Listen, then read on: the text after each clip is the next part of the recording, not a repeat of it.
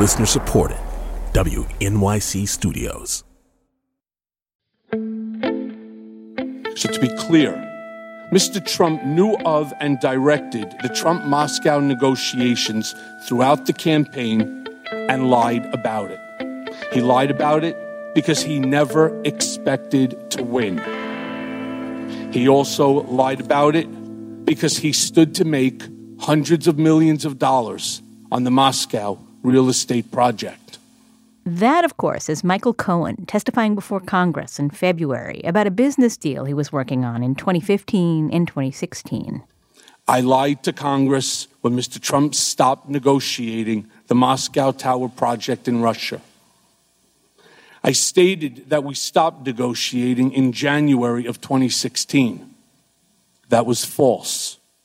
Our negotiations continued for months later during the campaign. Cohen had a point he kept coming back to. So this was just business as usual. Business as usual. This is the regular course of business. Regular course of business. And what was that?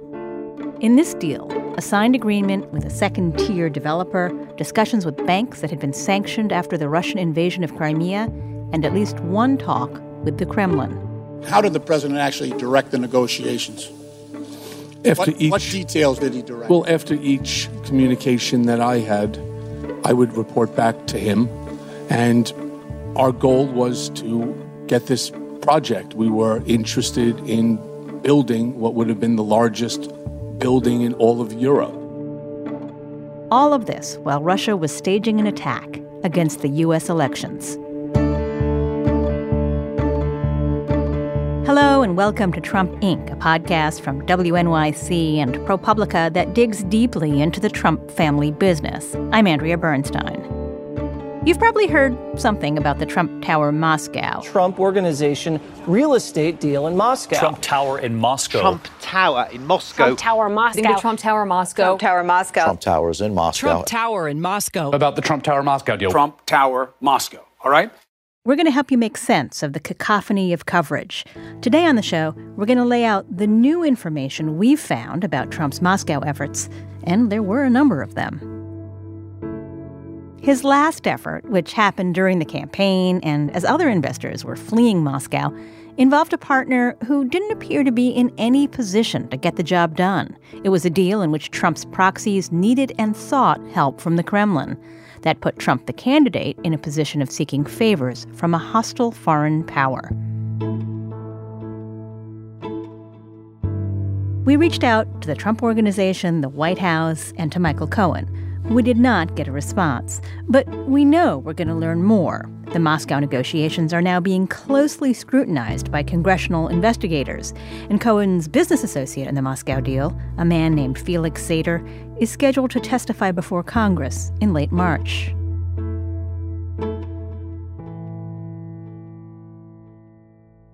First, a little history. You don't actually have to work that hard to find out when Trump's interest in building in Moscow got started because he told us himself in his 1987 book, The Art of the Deal. The very first chapter, coming after an entry on hiring pool contractors at Mar a Lago.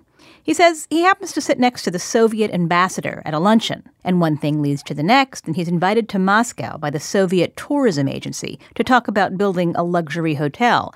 And so he and his wife Ivana and their assistants go to Moscow. They stay in Lenin's suite at the National Hotel. Trump's first attempt at a deal in Moscow falls apart. He blames communism. In 1996, Trump is back in Moscow. This time, he brings with him a friend, Howard Lorber, a big time New York realtor with some business in Russia. There's actually a Russian news clip on YouTube of this trip. It shows Trump sitting with a number of Russian officials, including the deputy mayor of Moscow. They're at a table with glass bottles of Coke and water in the center.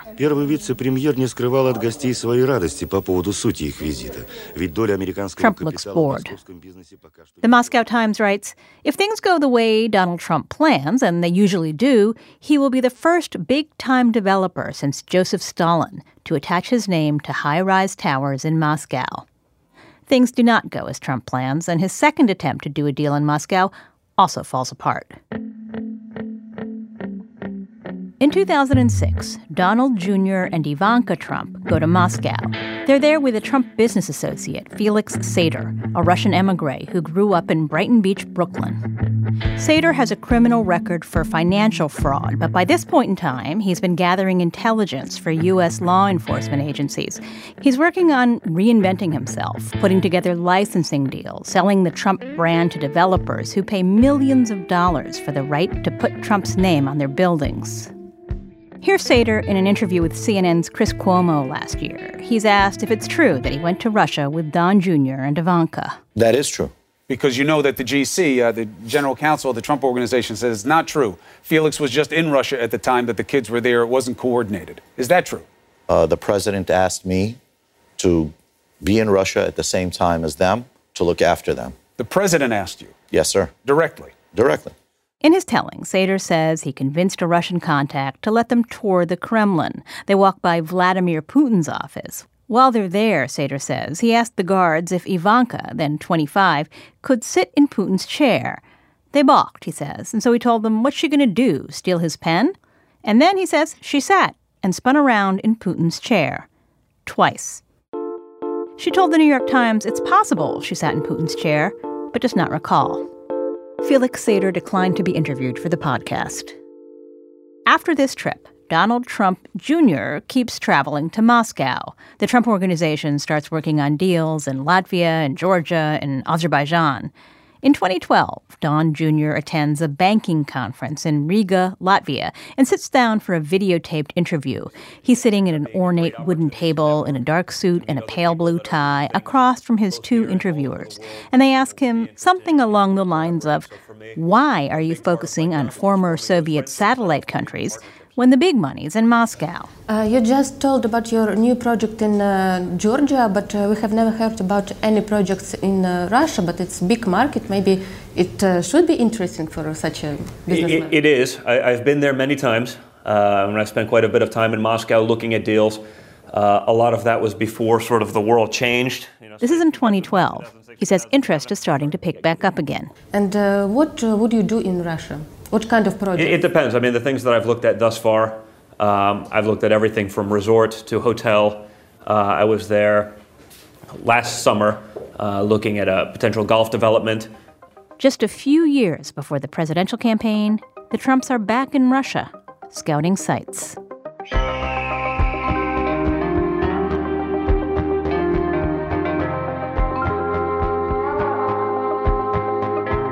In 2013, the Trumps start thinking about another development deal. You might have heard about this Trump Tower in Moscow. It involves a publicist named Rob Goldstone and his clients, the oligarch slash developer Aras Agalarov and his son Emin, a pop star. This is Emin. Look into my eyes. How you sway your hips, how you bite your lips, got me hypnotized. They pitched the Trumps on an idea the Agalarovs will help them bring the Miss Universe contest, which Trump owns, to Moscow. They all get together in June of 2013 in Las Vegas. Emin and Aras Agalarov, Rob Goldstone, Donald Trump, and Michael Cohen. CNN got a video of a private dinner they had. Powerful people in all of Russia, the richest men in Russia. The Miss the Universe deal comes together. The Miss Universe pageant will be held at Crocus City Hall in Moscow, Russia. So get ready. November 9th. It's going to be amazing. Trump goes to Moscow to Agalarov's mega complex called Crocus City Hall. He says almost all of the oligarchs are there. He flies back home and tweets in all caps Trump Tower Moscow is next. Emin was wow.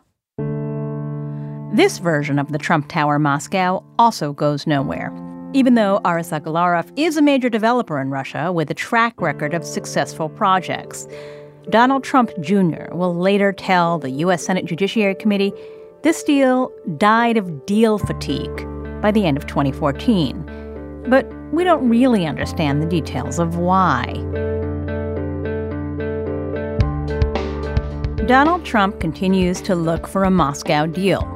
His next partner is a little known developer with far less experience. This deal goes much further. We'll be right back.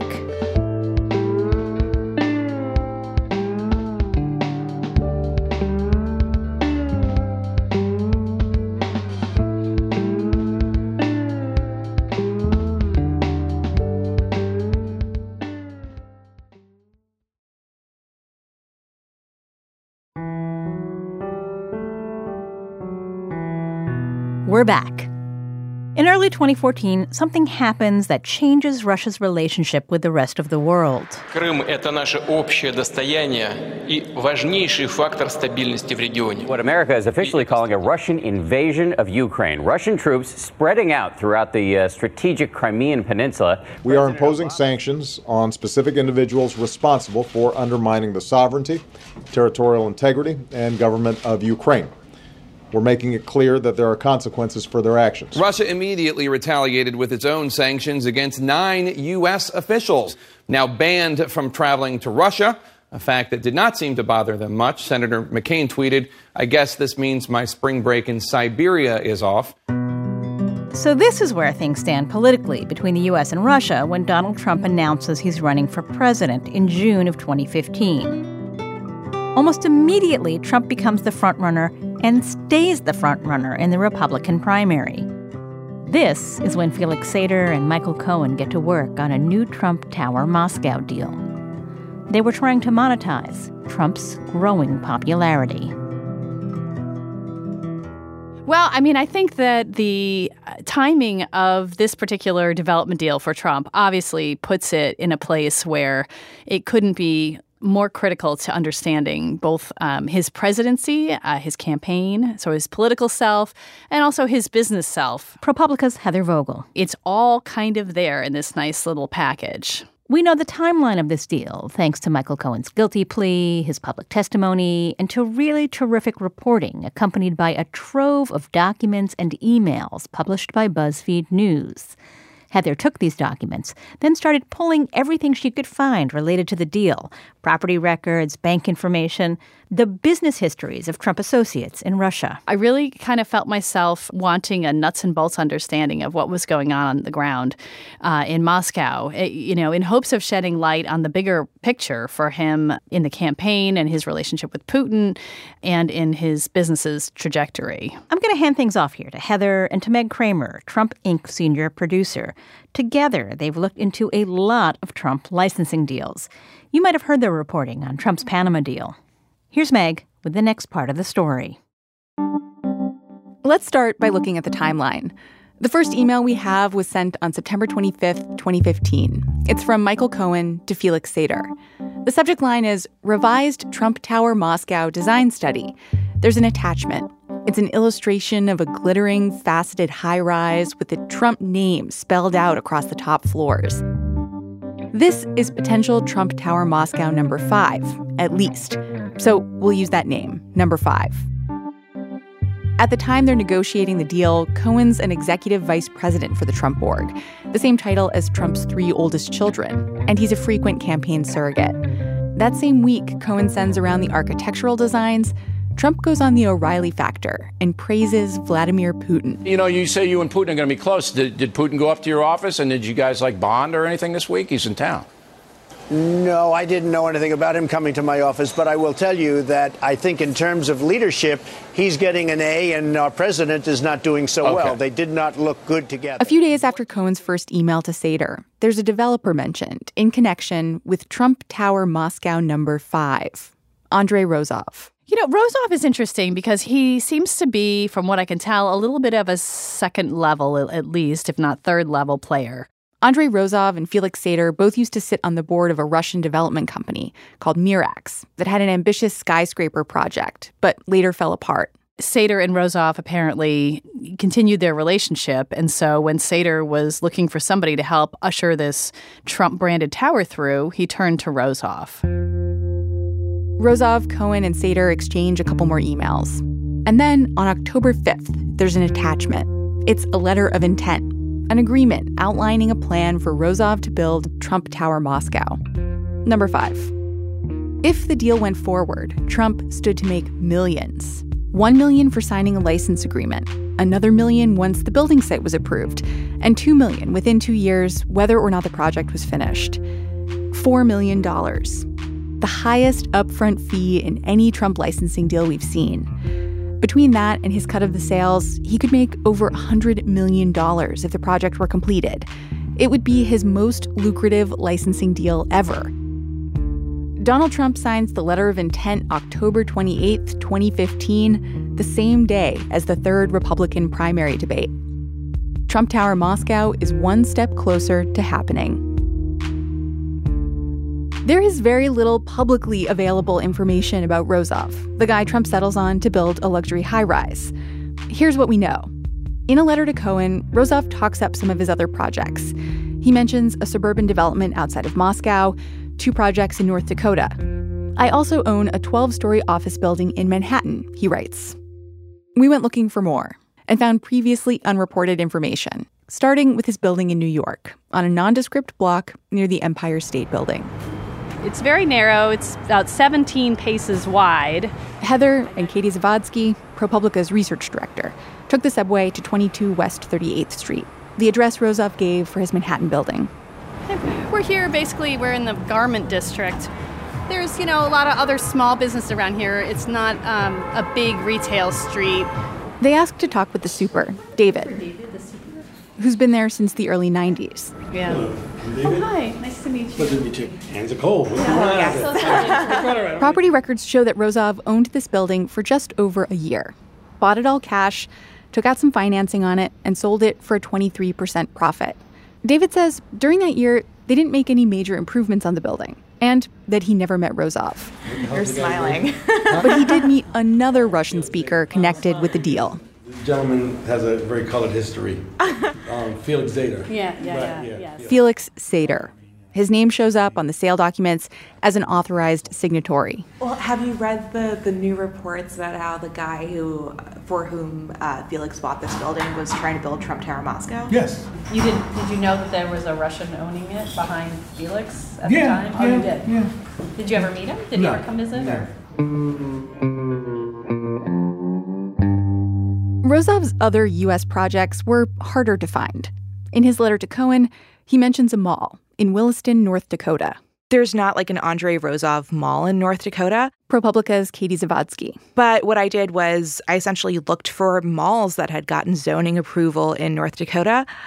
And it turns out there is maybe like one place that could reasonably be called a mall in Williston. It's uh, called the Badlands Town Center.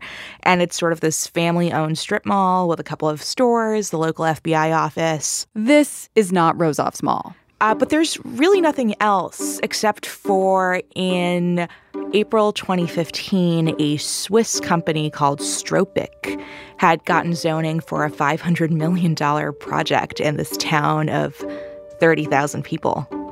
The county's zoning commission approved a sprawling shopping complex with apartments, a hotel, an indoor water park.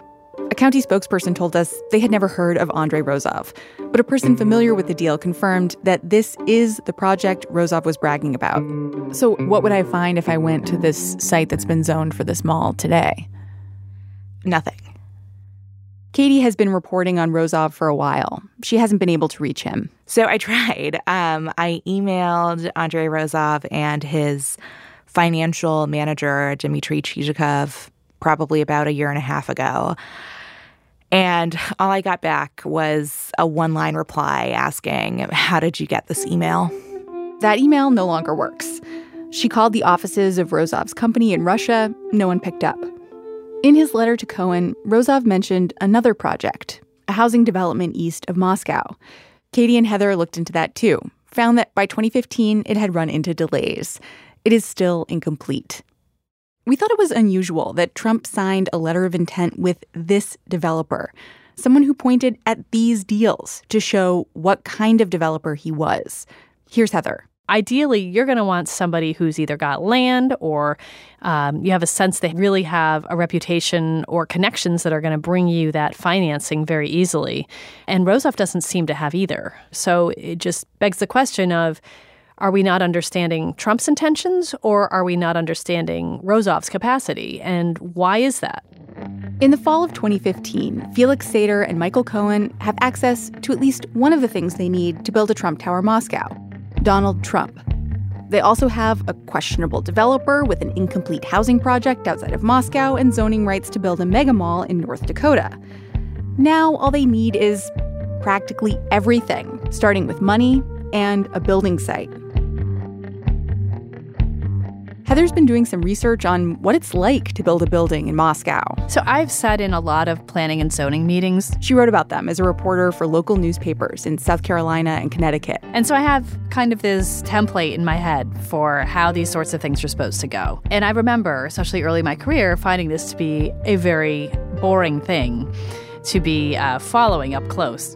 And Moscow seems to be like a whole different ball of wax you have this place with these outsized personalities, um, these oligarchs and billionaires and other sorts of people who've been able to get control of these different parcels that are up for redevelopment, and there's not, you know, a surplus of them. There's only a certain number of them that are sites that you could potentially build something big enough to make a lot of money off of it.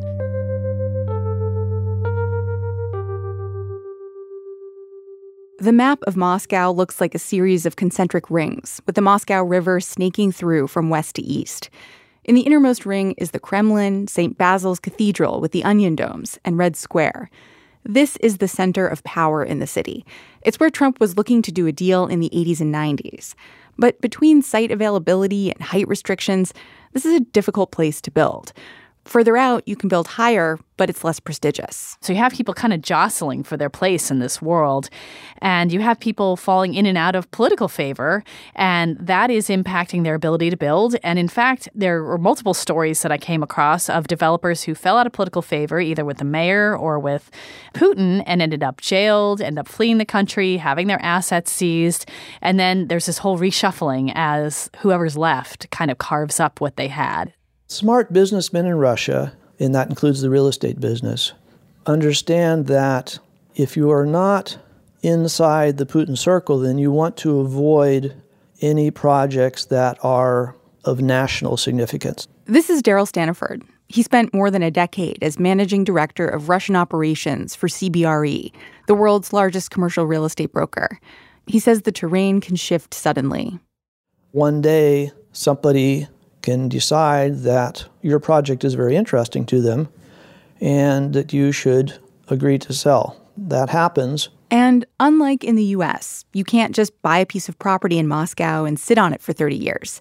Instead, the government owns the property and leases it to developers. In Moscow, there's a master plan, there's a plan for that piece of property, and if, if you're not getting the job done, you can end up losing your property. So you've got to put the pieces of the puzzle together and start working to build what you're supposed to build on that property. In Moscow, you've got zoning restrictions, limited site availability, a timeline set by the city planning office, and politics. All of these factors put pressure on one of the most important decisions for any new development where to build it. In our reporting, we found that Cohen and Sater never figure out a suitable location for Trump's tower. It's this problem, Cohen says in his testimony, that leads him to reach out to the Kremlin. From what we can tell, Cohen and Sater are considering multiple sites. The letter of intent mentions Moscow City. It's a business development district with other high rise towers. Most of it is already built out. So it's not kind of a slam dunk to just walk in there and pick up a parcel. They're also looking at less obvious locations. Sater makes plans to meet with a Russian billionaire who controls a site called the ZIL Limousine property, an old automobile manufacturing plant. The problem with that property, even though it's large and available, or at the time it was, was that it was really not in the kind of elite neighborhood that Trump would want to locate in. Trump's team in Moscow is still angling for a better location kind of like where Trump Tower New York is located, what's called the Tiffany location. At least two other sites, one source with knowledge of the project told me were possibilities they were considering at the time. Those sites were more central to the Kremlin. One was just about three blocks away from the Kremlin across the Moscow River and it had plenty of land, plenty of area for a project like this. The catch there height restrictions. The only way to get around these height restrictions is to get something that in New York you'd call a zoning variance, a special dispensation from government officials to build something out of character with the neighborhood, in this case, central Moscow. Normally, the maximum building height in this area would be around 10 stories. This is an area where the skyline is very historic and it would really be a sore thumb to have a Trump Tower in the middle of that. And it's on an island, actually. And at the tip of that island, there's a second site called the Red October Chocolate Factory that was also available at the time. And again, the problem there is that you're going to face a lot more difficulty with something like height restrictions. And that's why, at that point, you would really need intervention from somebody fairly high placed. Getting intervention from somebody highly placed. This has been Donald Trump's bread and butter since he started in real estate. New York mayors, governors, getting them to do his bidding while he makes political contributions. He knows this. And in Moscow, well, in Moscow, according to BuzzFeed reporting and Cohen's testimony, Felix Sater raised the idea of offering a $50 million penthouse in the proposed Trump Tower Moscow to Putin. A spokesperson for the Kremlin has denied this. According to Cohen, the Putin penthouse was a marketing strategy to lure oligarchs to also buy into the building. We don't know how far they got with this offer. We reached out to the Kremlin asking about all of this. We did not get a response. But we do know, thanks to Cohen's plea deal, that in January of 2016, Cohen does seek help from the Kremlin. He sends an email and speaks for 20 minutes with the assistant to a top Kremlin official. Cohen outlines the project, including the Russian development partner. Then he asks for help in moving the project forward, both in securing land to build the proposed tower and financing the construction. The assistant takes detailed notes, says she'll follow up. The next day, Sater writes to Cohen telling him to call. He writes, It's about the president of Russia. They called today. Cohen said in his sworn testimony all of this is relayed in real time to Donald Trump. Most of the time, uh, or virtually all of the time, it would he would, say, he would say to me, "Michael, come walk with me." He was heading to, let's say, a rally to a car, and as I would walk him to the elevator, he would ask me questions quickly. Walk with me, Trump would say, and Cohen would walk and talk and tell him the details of the Trump Tower, Moscow. Could there be any doubt about what he was referring to in terms of the project in Russia? No, this would be it. Okay. Cohen's call to the Kremlin to ask for help with building the tower and financing the construction took place in January. In March, at least 12 of Vladimir Putin's top military intelligence officers began a massive theft of emails and documents from Democrats and Hillary Clinton. So while Cohen was talking about a land deal with the Kremlin, Putin and his military men were about to execute an attack on the 2016 elections.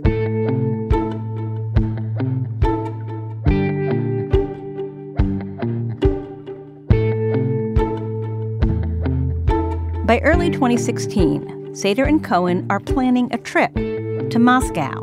But to arrange that, they need an official invitation from a Russian business. Sater messages Cohen saying there will be an invitation from VTB Bank. VTB is a state owned bank that's under U.S. Treasury sanctions for Russian aggression in Ukraine. He says VTB Bank CEO Andrei Kostin will be at all meetings with Putin, so that it is a business meeting, not political.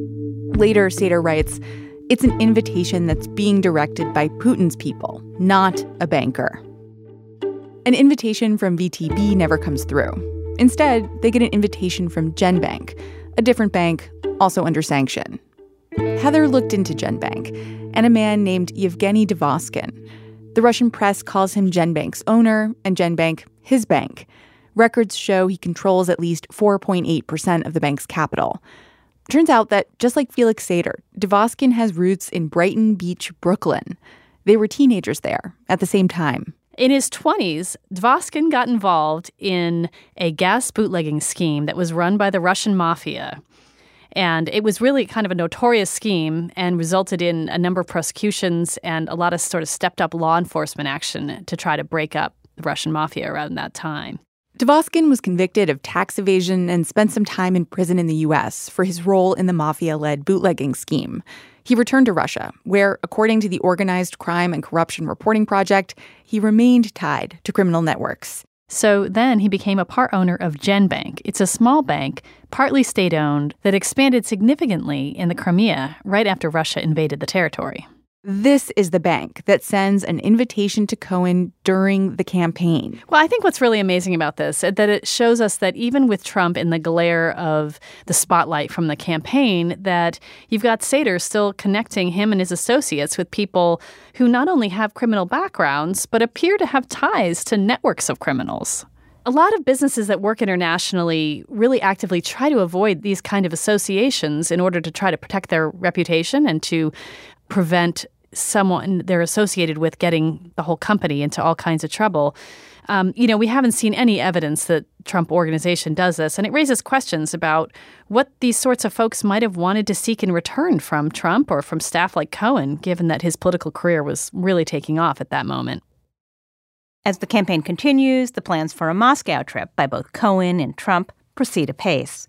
In his testimony before the House Oversight Committee, Cohen says he talked to Trump about going to Moscow during the campaign and that Trump told him to talk it over with his campaign manager at the time, Corey Lewandowski. What did you discuss in this meeting? Possibility of which dates that Mr. Trump would have availability if, in fact, that we were going to go over to Russia to take a look at the project. Cohen and Sater are messaging about this as late as May 4th, 2016. That's the day after the Indiana primary, where Ted Cruz ended his campaign and Trump became the all but certain nominee. By this time, according to the special counsel's office, top Russian military intelligence officers had already succeeded in hacking the computer networks of the Democratic Congressional Campaign Committee, the Democratic National Committee, the Hillary Clinton campaign, and the personal emails of Clinton's campaign chairman, John Podesta. Russian agents had monitored the computers of dozens of Democratic campaign workers, implanted malware, stolen thousands of emails, and begun to plan how to release them.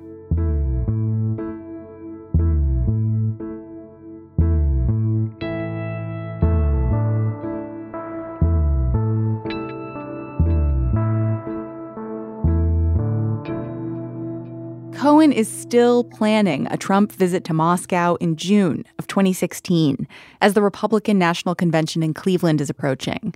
He gets a formal invitation to go to Russia, but at the last minute, he decides not to go. In the beginning of June, that other Moscow development family, the ones who hosted the Miss Universe events, reappear in our story. Aras Agalarov, along with his pop star son Emin and Emin's publicist Rob Goldstone. Goldstone emails Don Jr. saying there's high level and sensitive information from the Russian government that would incriminate Hillary Clinton.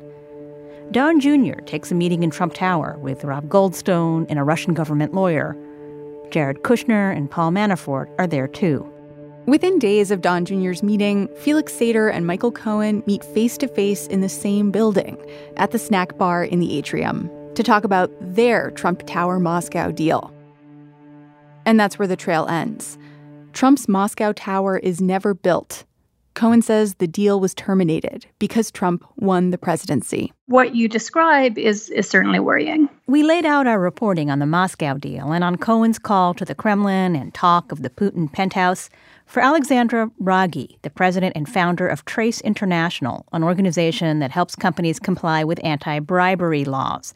She's an expert in the Foreign Corrupt Practices Act, or FCPA. And it says you can't pay or even offer to pay anything of value and a $50 million penthouse is clearly something of value in order to secure either new business or an improper business advantage. And that might be waiving permitting issues, overlooking zoning restrictions. To be in violation of the FCPA, she says, the quid pro quo doesn't have to be perfectly explicit. Nobody ever says, we will give you a penthouse in exchange for your help with zoning restrictions or security or traffic or whatever the issues are. A lot of it is left unsaid.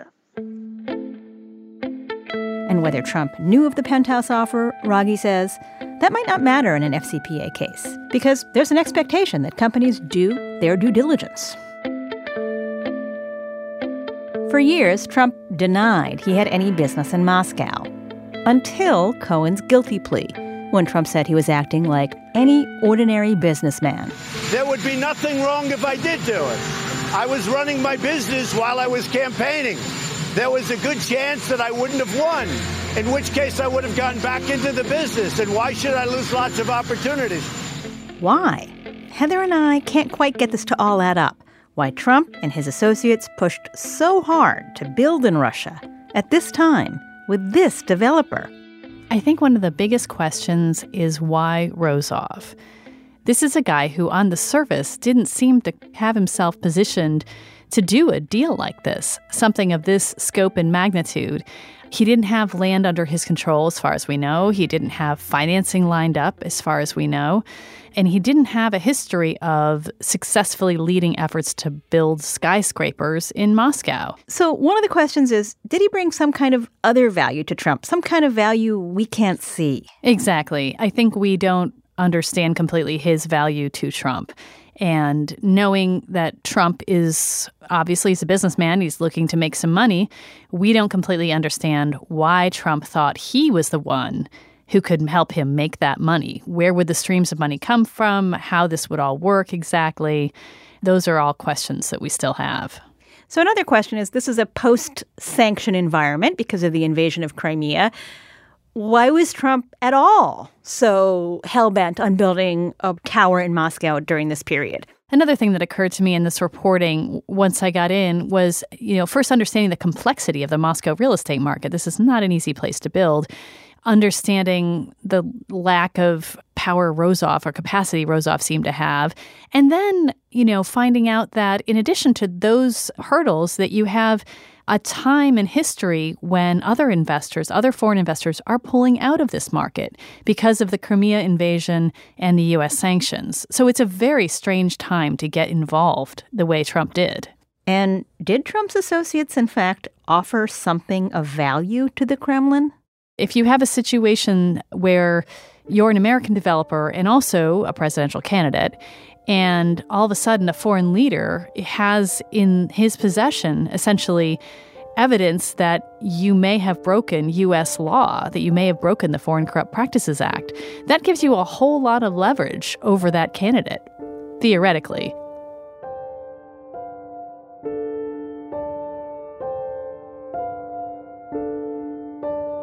The Trump Tower Moscow deal remains under scrutiny from multiple investigators.